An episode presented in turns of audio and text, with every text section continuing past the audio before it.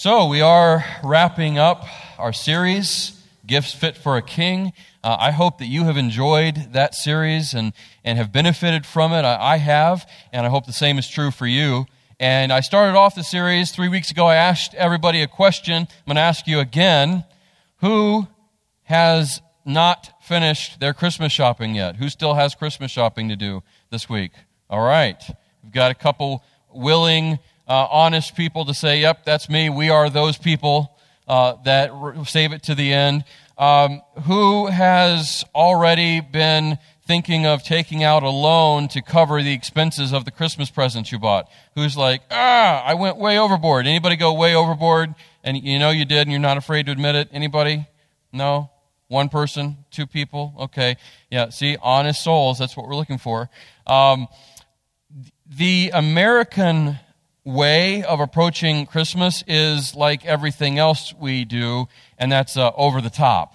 Um, that's that's kind of just the general thing that, that Americans do with Christmas, like so many other things, uh, that we we go too far with it sometimes. And um, for 2020, Americans on average are going to spend $998 uh, on gifts and holiday items and you know expenses related to to the Christmas season, and that's down a little bit, but it's down just fifty dollars from 2019. Um, so I mean, in the middle of all the, the pandemic and the economic struggle and everything, we've still found a way of spending on average about a thousand bucks you know, on, on Christmas. And by average, that means obviously that there's a lot more than that. There's a lot of figures that go higher than that to make that the average. And what a, a contrast it is. All that we spend and all that we give ourselves to in terms of the material aspect of Christmas what a contrast that is on, on all those gifts that we rack our brains about and stress about making sure we get and spend so much money, sometimes literally going into debt over, um, compared to what Christmas is actually all about, compared to the essence of Christmas. You know, we, we spend $998 on gifts that ultimately don't fulfill and don't last. No matter how special or shiny they may be, um, when we compare all of that with the priceless treasure of the greatest gift ever given, the gift of Emmanuel, which is what Christmas is all about, um, it, it really should show just this, this stark, stark contrast in our minds and in our hearts. That's the gift, the gift of Emmanuel, that we hopefully are united together in celebrating. That's the gift that no one could ever be worthy of, and no one could ever have enough resources to pay for that gift. Um, yet, yet, it's completely free and completely freely given. That's, that's the gift that we're celebrating, right? Amen? And, and even though it cost him, Emmanuel, and the Father who gave him everything, he willingly paid that price. Cost him everything. Cost the Father who sent him everything. And yet, God the Father, God the Son, willingly, even joyfully gave. He gave. That's what the wise men's gifts point to. It's what they proclaim. Um, they, they point to and picture the long awaited promise, centuries of promises about the coming Messiah. They point to him. And they, they announce and they proclaim, Here he is. This is the one. This is the, the awaited promise. This is the awaited Savior. The promise has been fulfilled and the Savior's been revealed. That's what the gifts point to. We've talked about gold, the kingly gift, recognizing the, the, the divine kingship of Jesus, far and above any other king, the King of kings, the Lord of lords.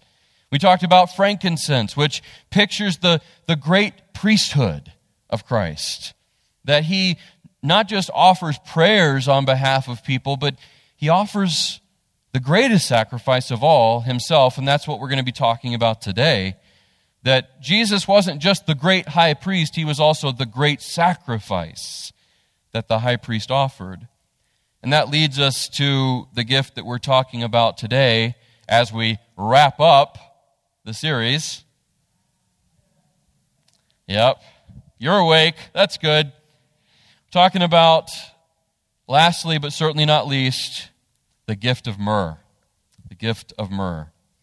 And myrrh, um, we're going to find that at the end of Matthew 2.11. Uh, and I want to read that for you. That's been our, our key passage throughout this series, which focuses in on that moment when the wise men come and they, they find Jesus. And it says, entering the house, they saw the child, not baby, child, with Mary his mother, and falling to their knees, they worshiped him, the absolute right and necessary response. Then they opened their treasures and presented him with gifts gold, frankincense, and myrrh. Myrrh pictured and pointed very prophetically, actually, to Christ's sacrifice. That's what it pointed to. That's, that's the symbolism in this gift of myrrh. Christ's sacrifice, his sacrificial work. And myrrh, as, as a substance, has three major purposes. It had, I should say, three major purposes, especially at this time, uh, in this culture, this context. And it was healing. That was one of the purposes. Um, think like uh, an antiseptic, like a salve uh, that would be applied to wounds. Uh, it had a numbing uh, effect and use. Um, think anesthetic, you know, like, like an anesthesia, numbing pain. Uh, and then it also was used for embalming. Uh, it was used as a sweet smelling fragrance and a preserving agent uh, for the embalming process. And certainly, all three of those uses point to and picture our suffering Savior. Don't, don't you see that? Isn't that just so clear? Um, uh, healing, numbing, you know, the anesthetic property, and then in the embalming. And before Christ went to the cross, maybe Mary, at being a good mom, remembered the myrrh that she had and that was given, and maybe she used that myrrh with its uh, antiseptic properties to uh, apply to and heal the wounds of, of the boy Jesus when he fell down, like kids do, and he scraped a knee or scraped an elbow or you know hurt his arm, doing typical boy things. I mean, imagine the creator of all flesh getting a boo boo. I mean, but, but that's what happened. That's true. There, there's nothing sacrilegious about thinking along those lines because Jesus, though being fully God, don't ever forget that he was fully man. He was the God man.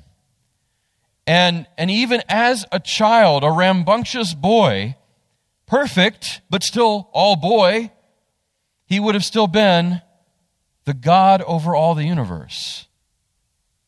Incredible. Incredible. And so maybe Mary lovingly applied the myrrh to his wounds. We don't know.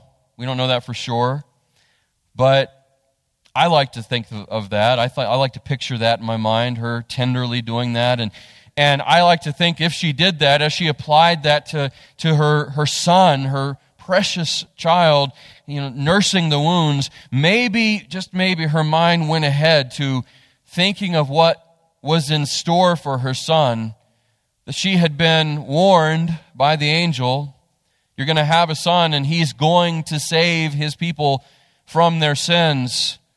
And even though the angel never spelled out the cross and the crucifixion, I think of Simeon and his prophetic announcement to Mary as he took Jesus and blessed him and said to, to God, Now you can let me, your servant, depart in peace, for my eyes have seen your deliverance. And he told Mary something very, very specific.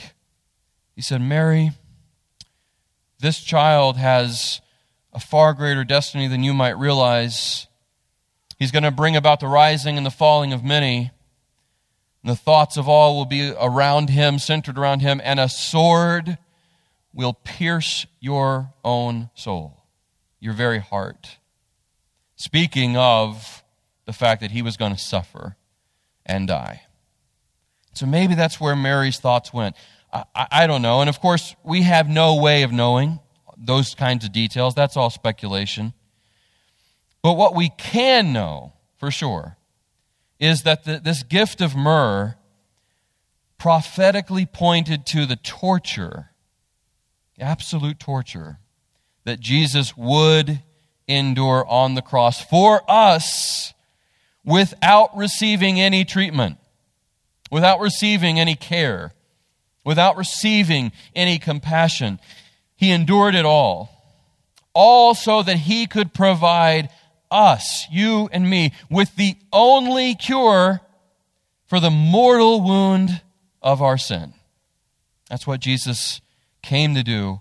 That's what he went to the cross to endure, and that's what he did. And so, this gift of myrrh certainly points to that ultimate purpose for Jesus coming. That's the ultimate essence of Christmas. The, the whole point of Christmas isn't the manger. And we, we would do well to remember that. The point of Christmas is looking beyond the manger. It's what was true of Jesus' whole point in coming and his ministry and his life.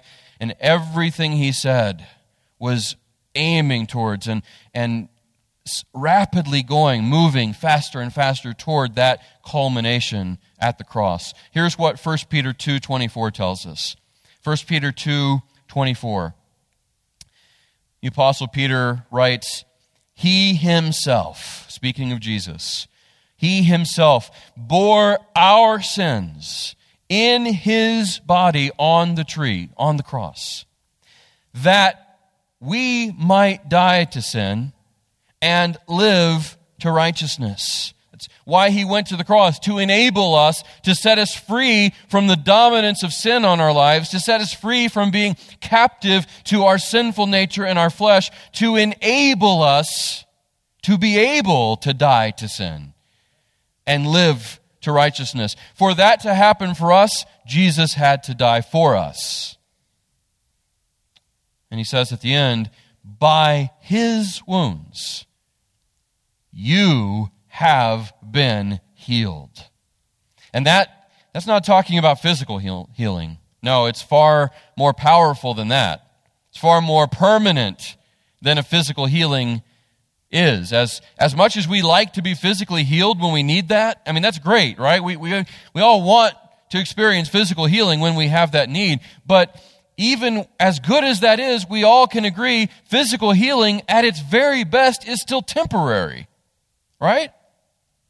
It's only as good uh, as and, and last as long until the next whatever, the next next affliction, the ne- next wound, and then you're no longer physically healed.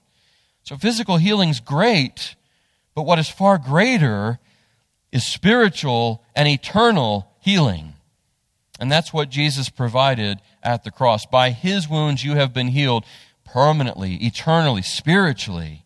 He's brought about your salvation, Christian. That's what he brought about on the cross. He was not healed on the cross so that he could provide lasting healing for you.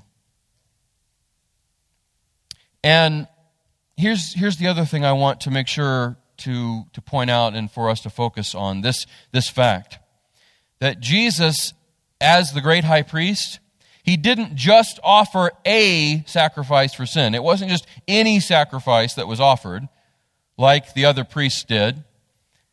No, he actually offered himself as the sacrifice required for our salvation. Not just any sacrifice would do. And Jesus, the perfect high priest, had to offer a perfect sacrifice to provide for our eternal redemption. And that meant there was only one sacrifice suited for that. That was himself. So he wasn't just the priest to conduct the sacrifice, he was the priest and the sacrifice itself. Think of um, all the way back in the Old Testament with Abraham and Isaac.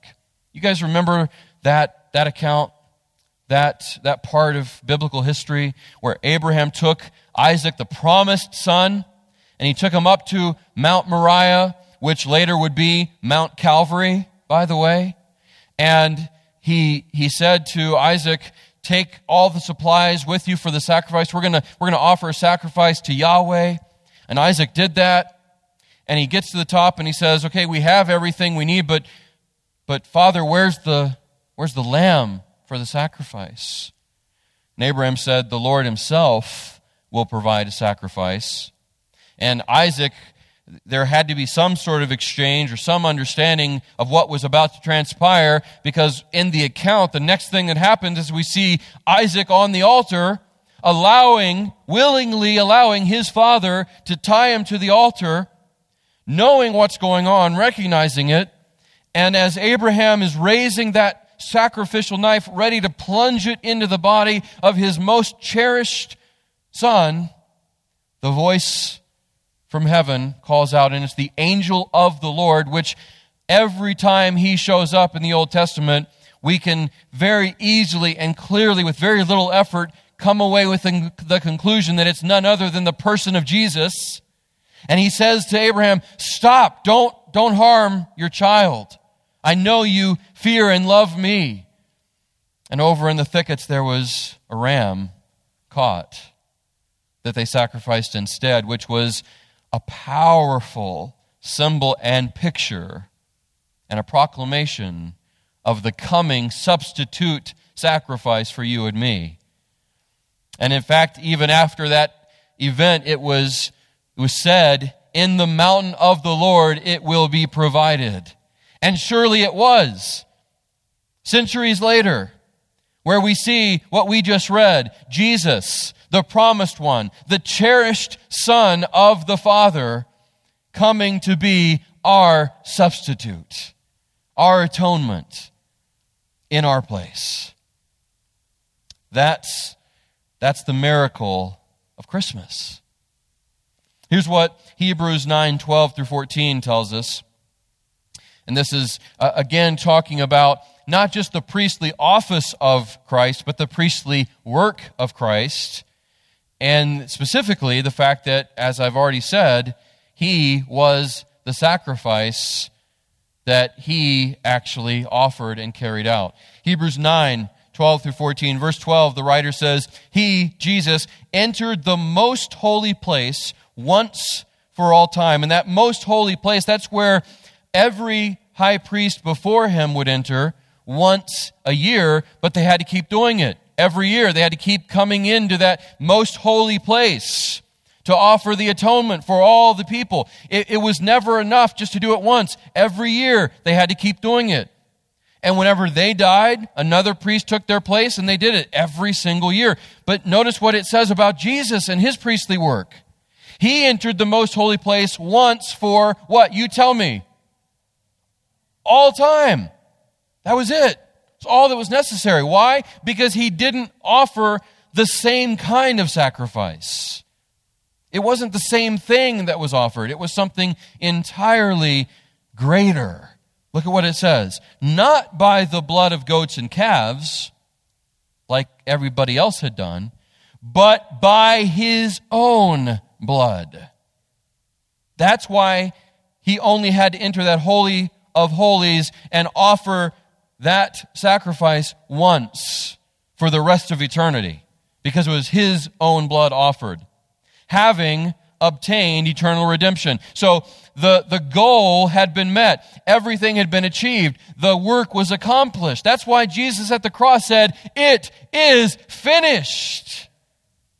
Because he obtained eternal redemption through and by the offering of his own blood. Verse 13 says, For if the blood of goats and bulls and the ashes of a young cow, sprinkling those who are defiled, sanctify for the purification of the flesh, the, the outward person, that's what it did, that's all, only what it did, all those sacrifices before Christ only temporarily offered purification, and it was only external. It was only the flesh that it purified. It never purified the heart, the soul, the mind. It never could. It was, it was powerless to do that.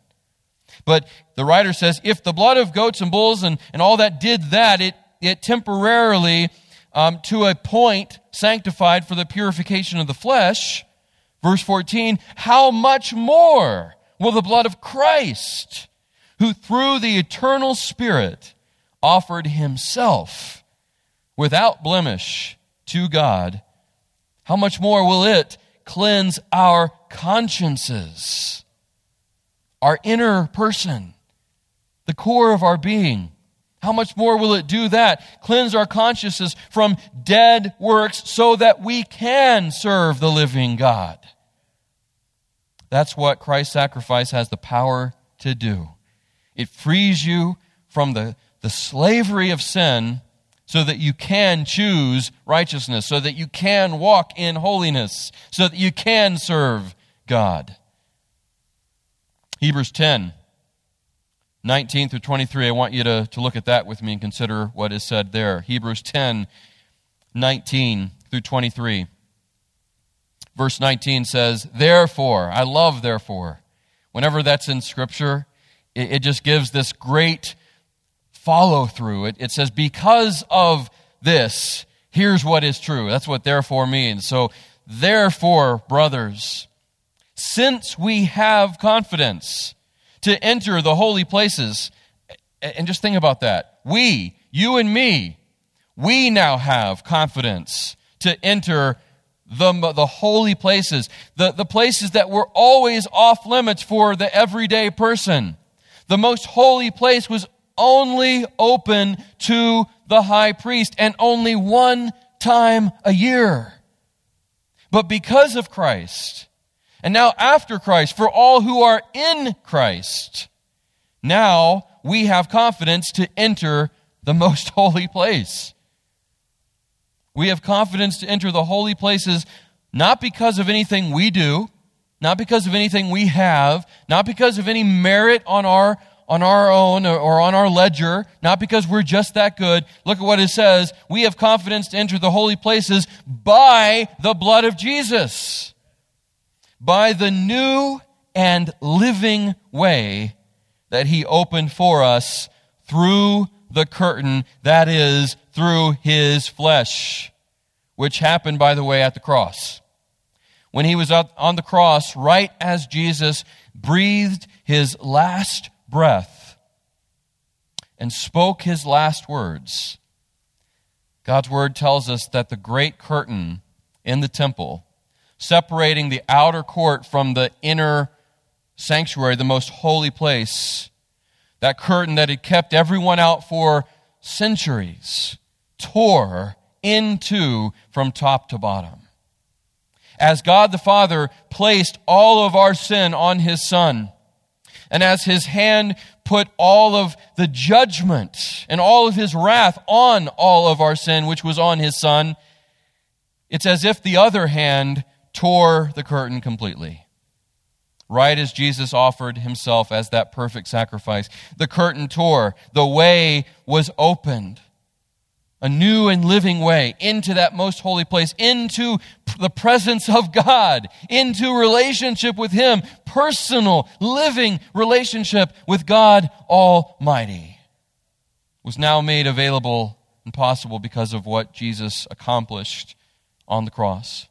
Verse 21 of Hebrews 10. And since we have a great high priest over the house of God, we talked about that last week since we have a great high priest over the house of God, Jesus. Verse 22 says, Let us draw near with a true heart in full assurance of faith. With our hearts sprinkled clean, our hearts, not just our, our bodies, our hearts sprinkled clean from an evil conscience, and our bodies washed with pure water. Verse 23 Let us hold fast the confession of our hope without wavering. Why? Because he who promised is faithful. That's why we can hold fast to the confession of our hope, church. That's why we have full assurance of our faith. It's not in anything we know. It's not in anything we do. It's not vicariously through someone else in our family, you know, that we have faith and, and confidence in our confession. It's not tied to anyone or any other thing other than Jesus because of his work, because of who he is, because he who promised is faithful. That's why you can hold fast to the confession of your hope, no matter what comes your way, no matter what comes against you, no matter what life, no matter what the enemy, no matter what you yourself throw at you, you can hold fast to the confession of your hope without wavering. All because of him, because of who he is and what he did. And that that's the essence of Christmas. Christ came to a manger so he could go to the cross. Christ came to a manger so he could go to the cross. That's why he did it. That's why he did it. And the gift of myrrh, it just it pointed to all that. It pictured all that. As a child, Jesus was, was given myrrh and it was received, right? They, they received it, uh, probably with joy and with, with amazement. I mean, it was a costly thing.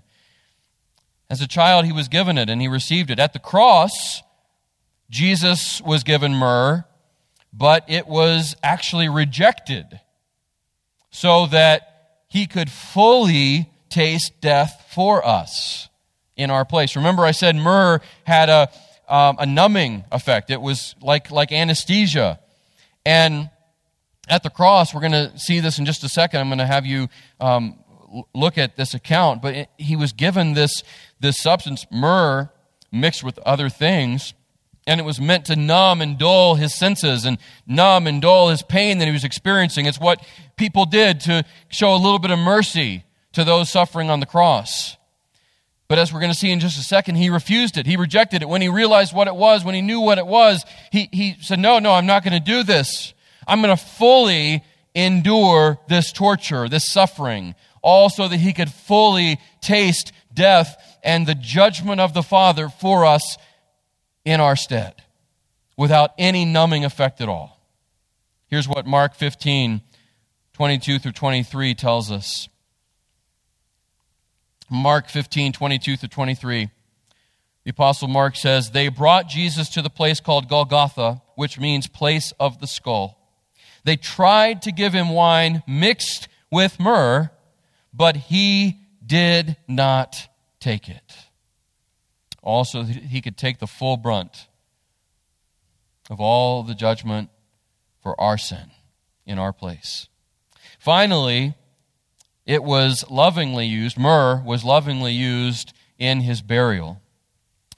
John 19, 38 through 40 um, shows us a very tender picture of people that loved Jesus and wanted to honor him, as was the custom of the Jews of that time. John 19, 38 says, After these things, so after Jesus uh, had been crucified, after that took place, Joseph of Arimathea, who was a disciple of Jesus, but secretly, for fear of the Jews, asked Pilate that he might take away the body of Jesus, and Pilate gave him permission.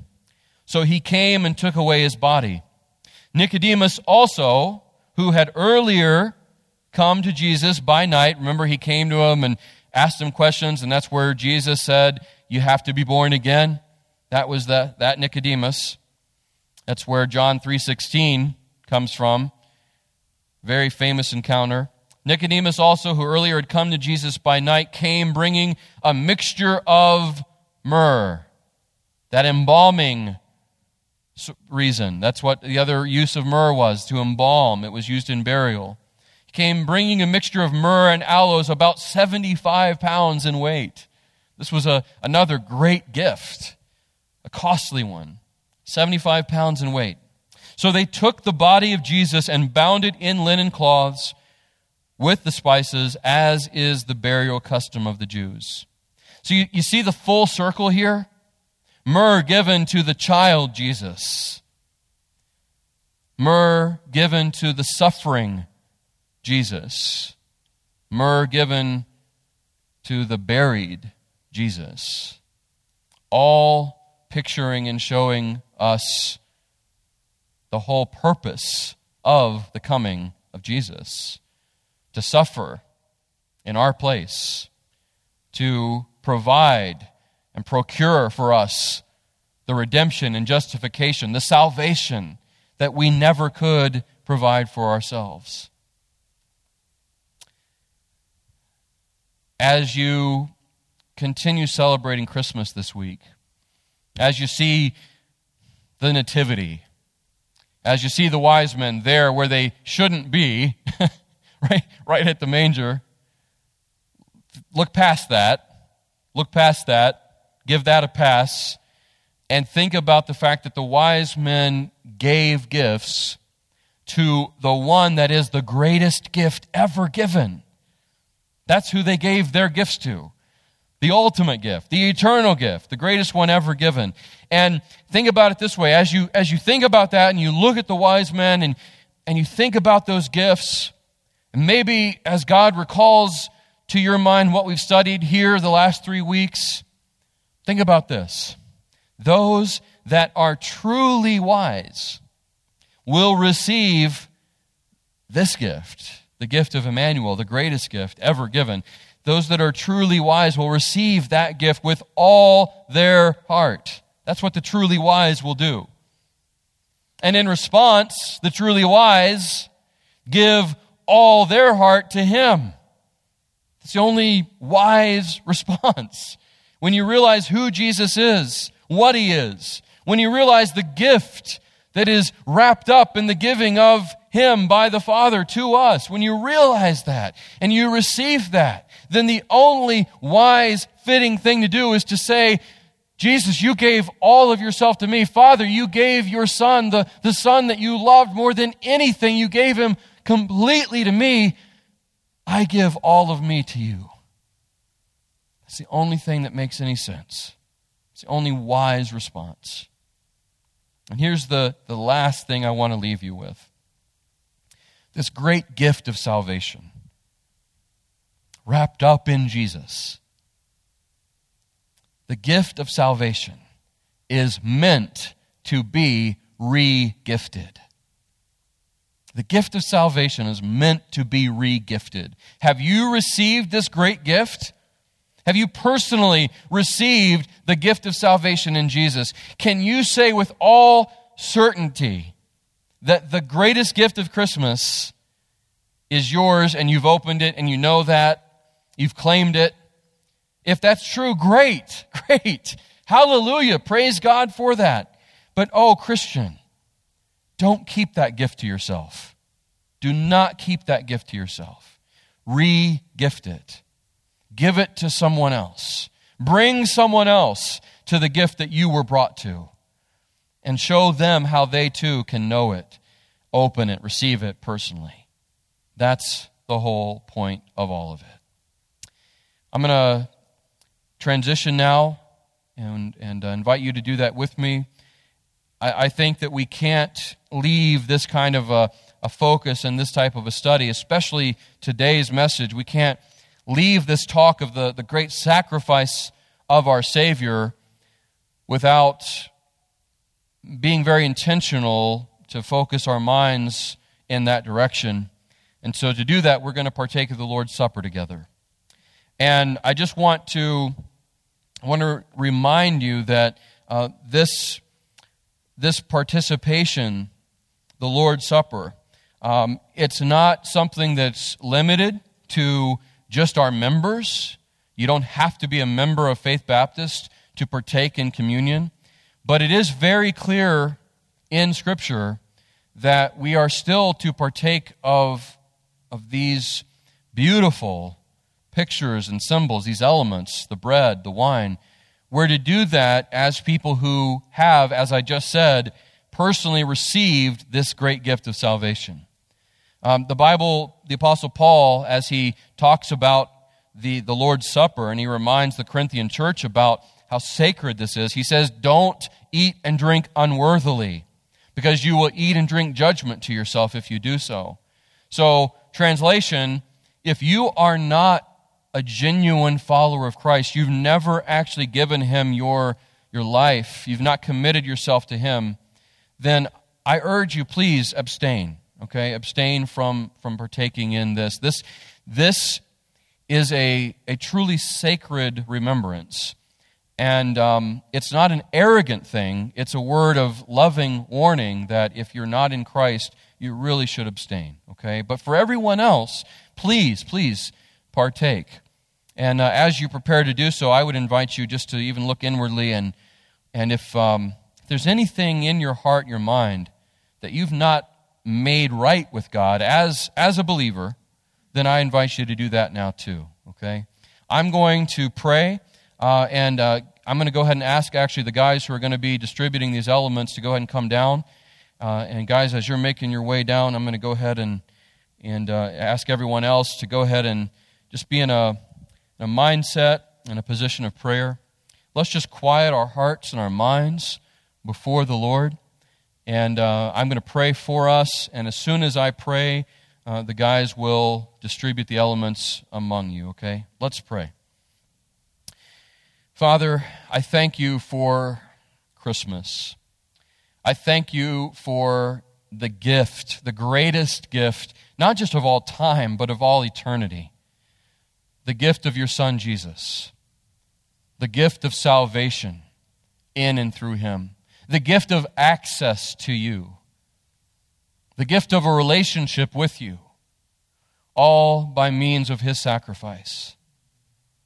Thank you, Father, that your Son came willingly, and even as he was born and was in the manger, and even after he was a child, or in the midst of that, during that, while that was happening, while he was receiving these gifts, from the wise men.